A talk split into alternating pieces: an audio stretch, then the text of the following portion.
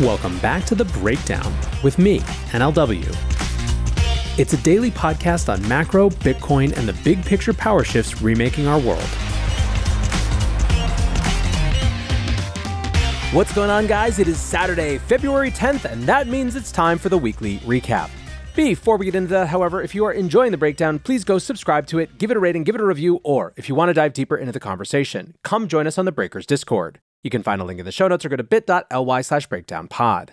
All right, friends, back with another weekly recap, which is, of course, the episode that I record live with Scott Melker on Friday mornings. This one is more fun than some of the ones we've had to go through in the past couple weeks. There is a little bit less ETF stuff, although not none entirely. Plus, we get to talk about why Bitcoin excitement is back, although, spoiler alert, I argue that it never really left, and how much we should care about things like the Solana outage this week. It's a great conversation. I think you'll enjoy it, so let's dive in. We're pretty much on time today. It's like uh, catching a unicorn on Mars or something. We we did it. This is the royal we. I appreciate you uh, taking taking credit for for the lateness here. hey man, we're a team. You know, one of us is late, the other one is late. We we just basically schedule it for nine oh eight every week. But exactly, Bitcoin is flying, man. Bitcoin is flying here. I mean, just quick chart for people who are looking at a classic sort of pattern here. But yeah, I mean, we're pushing towards forty eight thousand rapidly, closing that sort of gap we had when we had the ETF pump on the first listing. I mean, this is going pretty pretty crazy right now. What do you make of the price action? You can even look at these articles, and like this morning, it's like Bitcoin crosses 46, and by the time the article comes out, Bitcoin had crossed 47. And just yeah. you know, a day ago, Bitcoin could hit 48k in days. That was yesterday, and here we are knocking on the door uh, p- propelled by historic Chinese New Year gains. We love Chinese New Year narratives. That is like the sneaky, like perpetual narrative. Every uh, every year, we love talking about that. It's, it's every year. It's like Wall Street bonuses. Mm-hmm. Uh, Chinese New Year. Although I thought Chinese New Year was supposed to be bad because then everybody sells to get yeah. the cash to give presents. So I, I'm confused actually. Yeah, I, I, think it's a thing to talk about. I mean, listen, you know, one of the things that we had been observing kind of in the lead up to the ETF was that it felt like there had been a, uh, you know, there was a there was a long period of price discovery where we finally priced in the ETF, right? We got to where we got at sort of, you know, 48, 49,000. And then we had a little bit of a sell the news uh, effect right after, but even more than that, there was just a lot of sell pressure, right? You had miners who put a billion dollars onto exchanges the day the ETF launched to sell into that market. You had grayscale outflows, which have slowed down to a trickle at this point. I mean, a trickle, relatively speaking, you know, tens of millions of dollars instead of a half billion dollars a day. And at the same time, the sort of inflows into all of these other products have continued.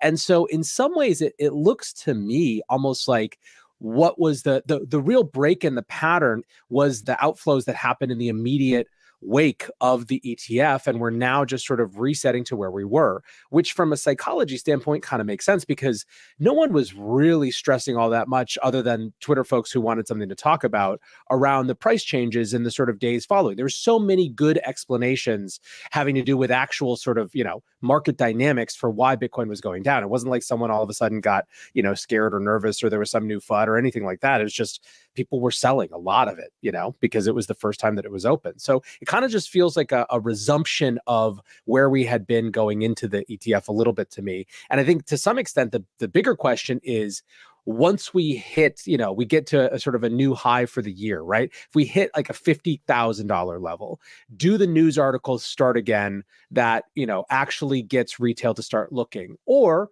is it going to take actually hitting a new all-time high or getting into the 60s before, you know, regular retail consumers start looking in? That that to me is kind of the more interesting question from uh, from where we are right now.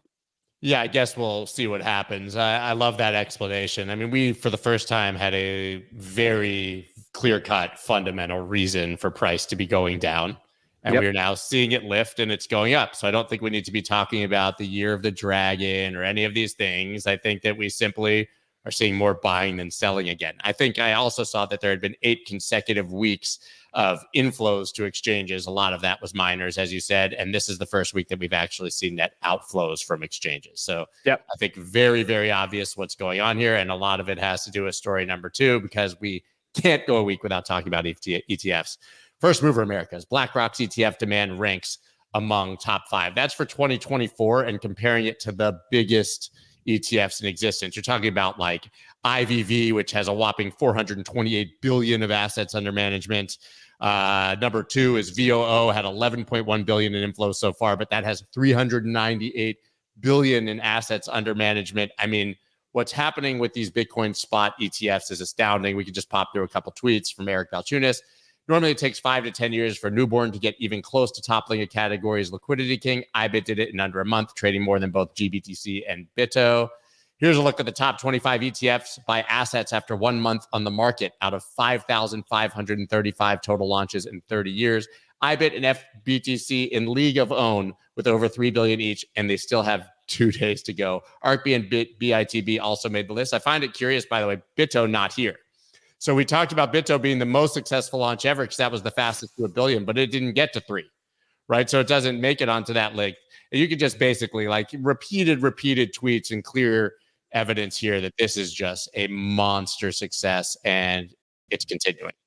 One of the stories that it tells is just how big the existing audience of bitcoin buyers are you know and and sort of the people that were right on the edges of that because we haven't sort of seen any of the thing that i think some people were hoping for or expecting which is a, you know some mad rush of uh, of retail into this now that they can invest. And we talked endlessly about why that is and where you know advisors are with all this sort of thing.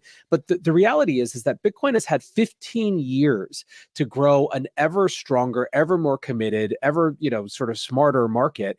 And uh, it's sort sort of flexing that a little bit right now. It's showing how much dynamism there is just in the existing crypto buying audience. And, you know, frankly, they're TradFi allies that have been recruited over the last couple years as part of that as well. And, and I think that, you know, it's a very common tweet structure that you see a, a, bullish tweet structure to basically say some version of wait till the other folks actually start rushing in but it, that's kind of what's actually being shown right now is you know if if this is what it looks like just with the folks who were already trading Bitcoin, already interested in this asset, or maybe this was the one thing that pushed them over the edge because they were real close. Uh, you know, imagine when it starts being a much more mainstream thing. Now, I do think that we have a much bigger wall of skepticism to climb this time than we ever have before, uh, thanks to a, a variety of. Uh, uh, uh, of folks uh, from the last couple years, but uh, it's a it's a pretty profound statement on the state of the markets just to see how you know how these uh, products are doing already. Let's talk about that skepticism in context. Still the same story to me. JP Morgan survey shows over half of institutional traders don't want crypto exposure. The bank survey of over 4,000 traders found that 78% of the participants do not plan to trade cryptocurrencies, while just 12% plan to do so in the next five years. These numbers are down massively from the same studies two years ago when we were sort of peak bull market or heading into the bear. Back then, it says 7% now of the survey participants see blockchain as an influential technology, falling from 25% in 2022. So clearly, even to your point, with these ETFs, with all of this happening, maybe we just need to be at all time highs for people to get interested again. Maybe it's going to be dependent on the price action, but institutional traders still don't want to participate here. I mean, listen, one of the things that we had talked about, uh, or, you know, the, the industry had talked about in the wake of particularly FTX collapsing was how many years it was going to set things back. And, uh, you know, we sort of used that term vaguely, right? In the sense of it, it was sort of just broad, it referred to everything. But I think that what we're seeing is where we got set back the most was around sort of these questions of trust, of you know, uh, uh, of sense of uh, legitimacy, and the way that that's playing out is that there's a, a, starker demarcation between the people who are still interested in crypto and those who aren't. There's kind of not a big middle anymore, right? There's not a lot of folks who haven't made up their mind in the way that there perhaps was a couple years ago. And I think that if you look at sort of bull cycles, a lot of what has happened is the folks who are somewhere in the middle, who don't really have strong feelings, just start to kind of go along with their friends. Well, what's happened now is that many, many of those folks have had, you know, w- the their worst sense of the industry confirmed, right? This whole crypto is just for criminals thing. That narrative had started to finally dissipate. And then we saw some of the most egregious financial criminals that we've had in decades. And so, you know, the the downside of this is that a huge number of people just will not pay attention at all. And it's going to take even more this time, I think, than new all-time highs. I think people will be able to cynically write off as, you know, sort of gambling games and things like that. Uh, you know, I, I wouldn't be surprised if the dynamics feel a bit different different this time around. The good thing about this, not to be too sort of uh, you know Pollyannish or optimistic about it, is that um, having a little bit of uh, of counter pressure to the frenzy that tends to happen when we start to get into the the price part of the cycle, I don't think is necessarily a bad thing. I think the fact that it's going to have to prove itself a little bit more to get a lot of regular people, a lot of advisors, a lot of traditional investors back and interested probably means that when they do come back in, if they come back in, they're going to be coming back in for at least slightly better reasons than uh, than they might have otherwise. Yeah, next story is Solana. We had an outage on Tuesday. It had been seemingly forever. Everything was fixed. This could never happen again. No worries. And on Tuesday, they were down for about five hours. Still trying to parse kind of what happened. Uh, the price dipped a couple percent, but flew immediately after. Almost no price impact. And Matthew Sigel from VanEck, uh, this tweet basically went viral. Solana outage. What happened? BPF loader, the Berkeley packet filter, which is the mechanism to deploy, upgrade, and execute programs on Solana, failed. So uh, we can get into that more deeply, but Solana went down, and that was something we thought would maybe never happen again, begging the question whether it is fundamentally sound, whether this is really a blockchain at all, if they can potentially just turn it off and turn it back on, blow on the cartridge, shake it, and hope for the best. What happens here? I mean, so one, I have no idea what happened. This is way, way, way beyond my way above my pay grade. Yeah, yeah, sorry. Yeah, not, yeah. Not, not even not even coming close to to to knowing anything about that. But listen, uh, I think that the the thing that people miss uh, with this discussion is that there is still an active market conversation around trade-offs when it comes to decentralization and what the appropriate trade-offs are and what people are willing to bear whether there is one answer whether there are multiple answers for different types of applications. And in bitcoin ethereum and solana we have three different answers to those questions. And if you ask people who don't think that the trade-offs of one of those chains are the right ones, they're going to viciously argue that the other ones are wrong, whereas their approach is best, right? The Bitcoiners think that Ethereum, you know, is a cabal that, you know, Joe Lubin and Vital- Vitalik are going to turn off at any given time, or that Infura is going to make everything go down because they're centralized infrastructure. Uh, the Ethereum folks look at Solana and they scoff and point to, you know, these individuals and the ability to do things and downtime and things like that. And the Solana people think all of those people are dinosaurs because the functionality is so fast and and you know they feel so affirmed in the choices that they've made. I don't think that this changed anything about any uh, where any of the folks who have those feelings are. I think that we are still figuring out, and it is undecided. The market has not awarded a single winner yet when it comes to the question of how decentralized is is appropriate for these sort of different applications. And so it doesn't surprise me at all that we saw a tiny little nervous dip and then right back to it because the people who are excited about Solana aren't going to be thrown off by this. I think that they don't see Solana as its fully mature state. I think you know we can be cynical from the outside about the sort of designation of it still being beta, but the folks who are building on it are not cynical about that. So they're much more willing to, to deal with this stuff. So listen, to me, it's just a, a, a great indication of how many, you know, these fundamentally different categories of belief about how blockchain should be structured and what the trade-offs that should be made are that still exist in the market right now. I yeah, I totally agree. I think that they're moving fast and breaking things. And in the previous times when it went down, they didn't have the passionate community, the development, the hype that they literally have right now. Prices were lower, so it was easier to be cynical. When the price is high and everybody's excited, it goes down, and they say, "Of course, man, we're pushing the envelope. The envelope yeah. it's good. It's This is great. You know, we're really testing what's possible here, and price goes right back up." I think that uh, this is going to end up being a nothing burger. And if they have other outages for four or five hours, the people who hate it are going to continue to hate it. The people who love it are going to continue to love it.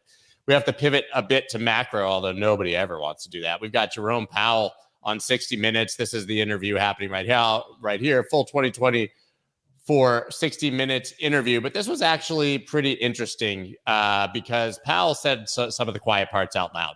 I think the one that to me was the most shocking, although obvious, was when he was talking about the US fiscal trajectory. He said it is unsustainable. I don't think that's at all controversial. And I think we know that we have to get back on a sustainable fiscal path. And I think you're starting to hear now from people in the elected branches who can make that happen. It's time we get back to that focus. But I mean, he said a lot, but he definitely admitted that we had some major problems and that what's happening with policy can't last and there's nobody who's going to pivot. I don't know what he's talking about, but nobody's going to be changing that. I should probably also highlight, by the way, that there was a lot of fear about CPI numbers today. and they came in basically in line. Seasonal adjustment was fine, so that was another nothing burger in line with this.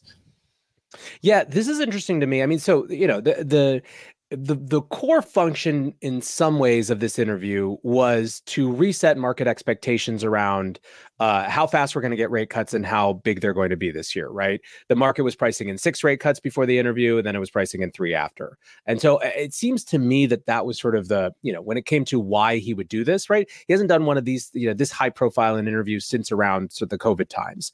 Um, you know, when it comes to that, that almost like throwaway comments on the U.S. fiscal situation, uh, it, it feels a little bit more um, personally mediated than uh, than sort of like you know uh, Fed policy. I think Powell's staring down. You know, e- either we go into a second Biden administration or he you know goes into a trump administration where you know trump has sort of made clear that he's not keeping powell around. And so i wouldn't be surprised if we start to see you know J- jerome say what jerome thinks a little bit more here and there especially when it's not stuff that the fed is necessarily like expected to control in the immediate term. So it, it was you know it, weirdly it was at on the one hand uh, you know, the the most uh, illuminating or interesting part of the conversation uh, to us, certainly, who are thinking long term, but is also like fairly irrelevant to you know the the traders who are going to make decisions based on what he said for for Monday morning. Yeah, and you talk about the political side of it. Powell emphasized, as he has repeatedly in the past, that Fed officials do not factor politics or elections into their policy decisions. We never do, and we never will. He said. Hmm.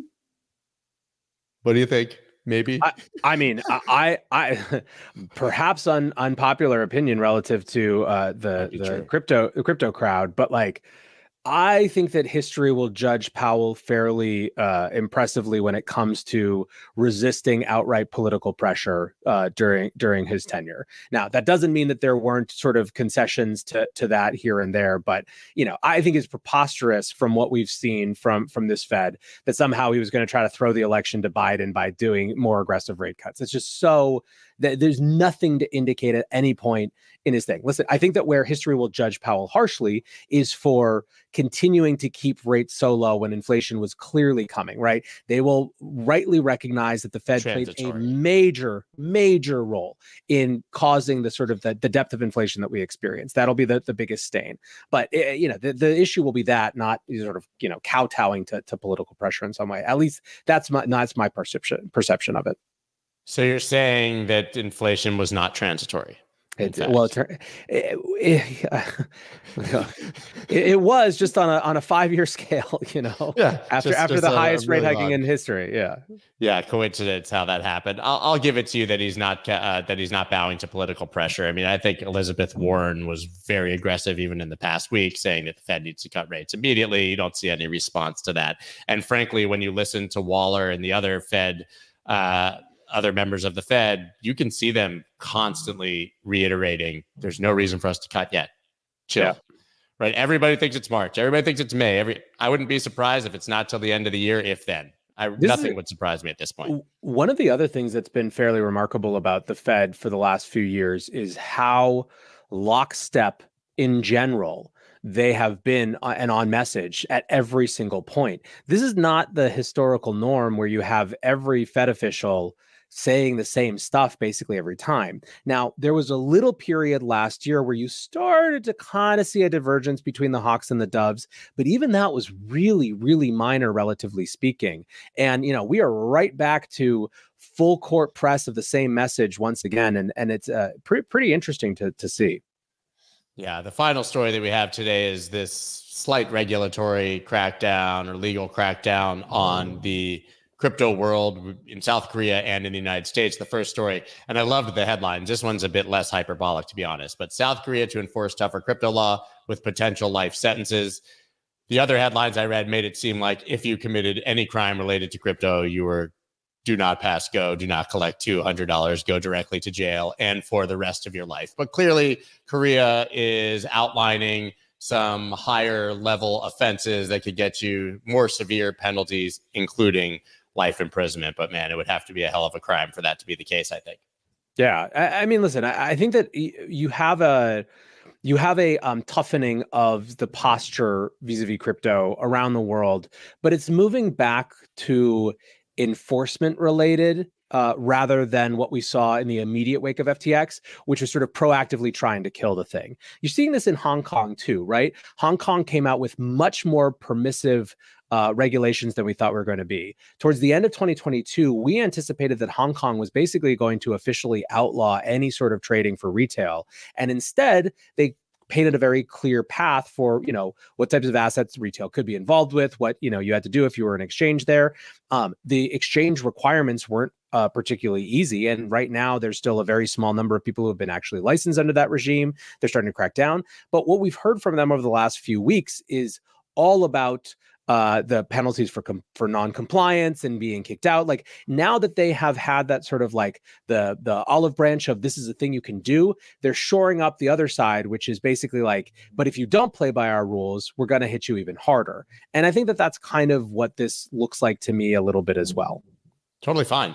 They should do that. Uh, that yeah. doesn't uh, anger me or surprise me in the very least, if that's all it is. SEC adopts rule to have stricter oversight over dealers looping in crypto and DeFi. There's a 247 page rule that I obviously did not read. The part that was interesting was with the exception of having assets less than $50 million. So a lot of people shrugged this off and said, who's got more than 50 million bucks in this market? This doesn't apply. But I've actually heard some lawyers have some very concerning takes about what this could mean and how this could be extrapolated. Can you dig into this at all?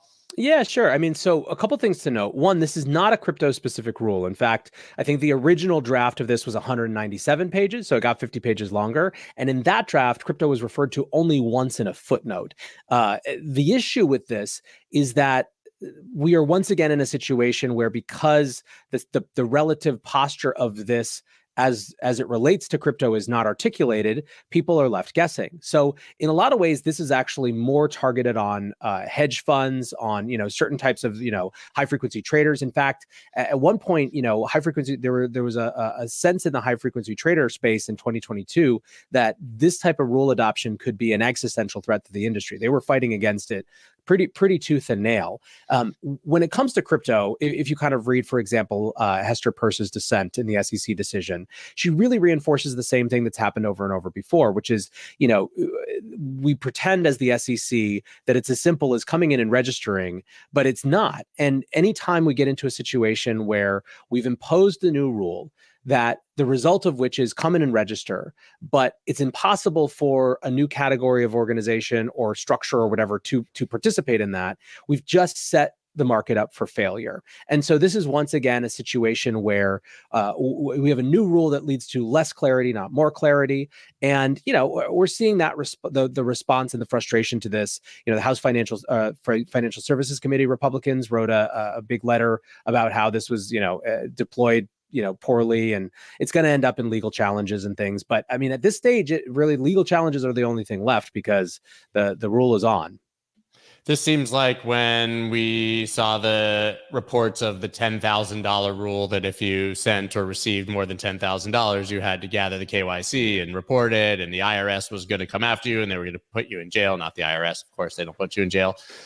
And then a few weeks later, it was like, dude, these rules can't be enforced at all. We're going to look at this again these are rules that just can't be enforced to your point. They can make as many kind of uh, ideas and share them and have these rules as they want but there's just no way for anybody to even report on these things.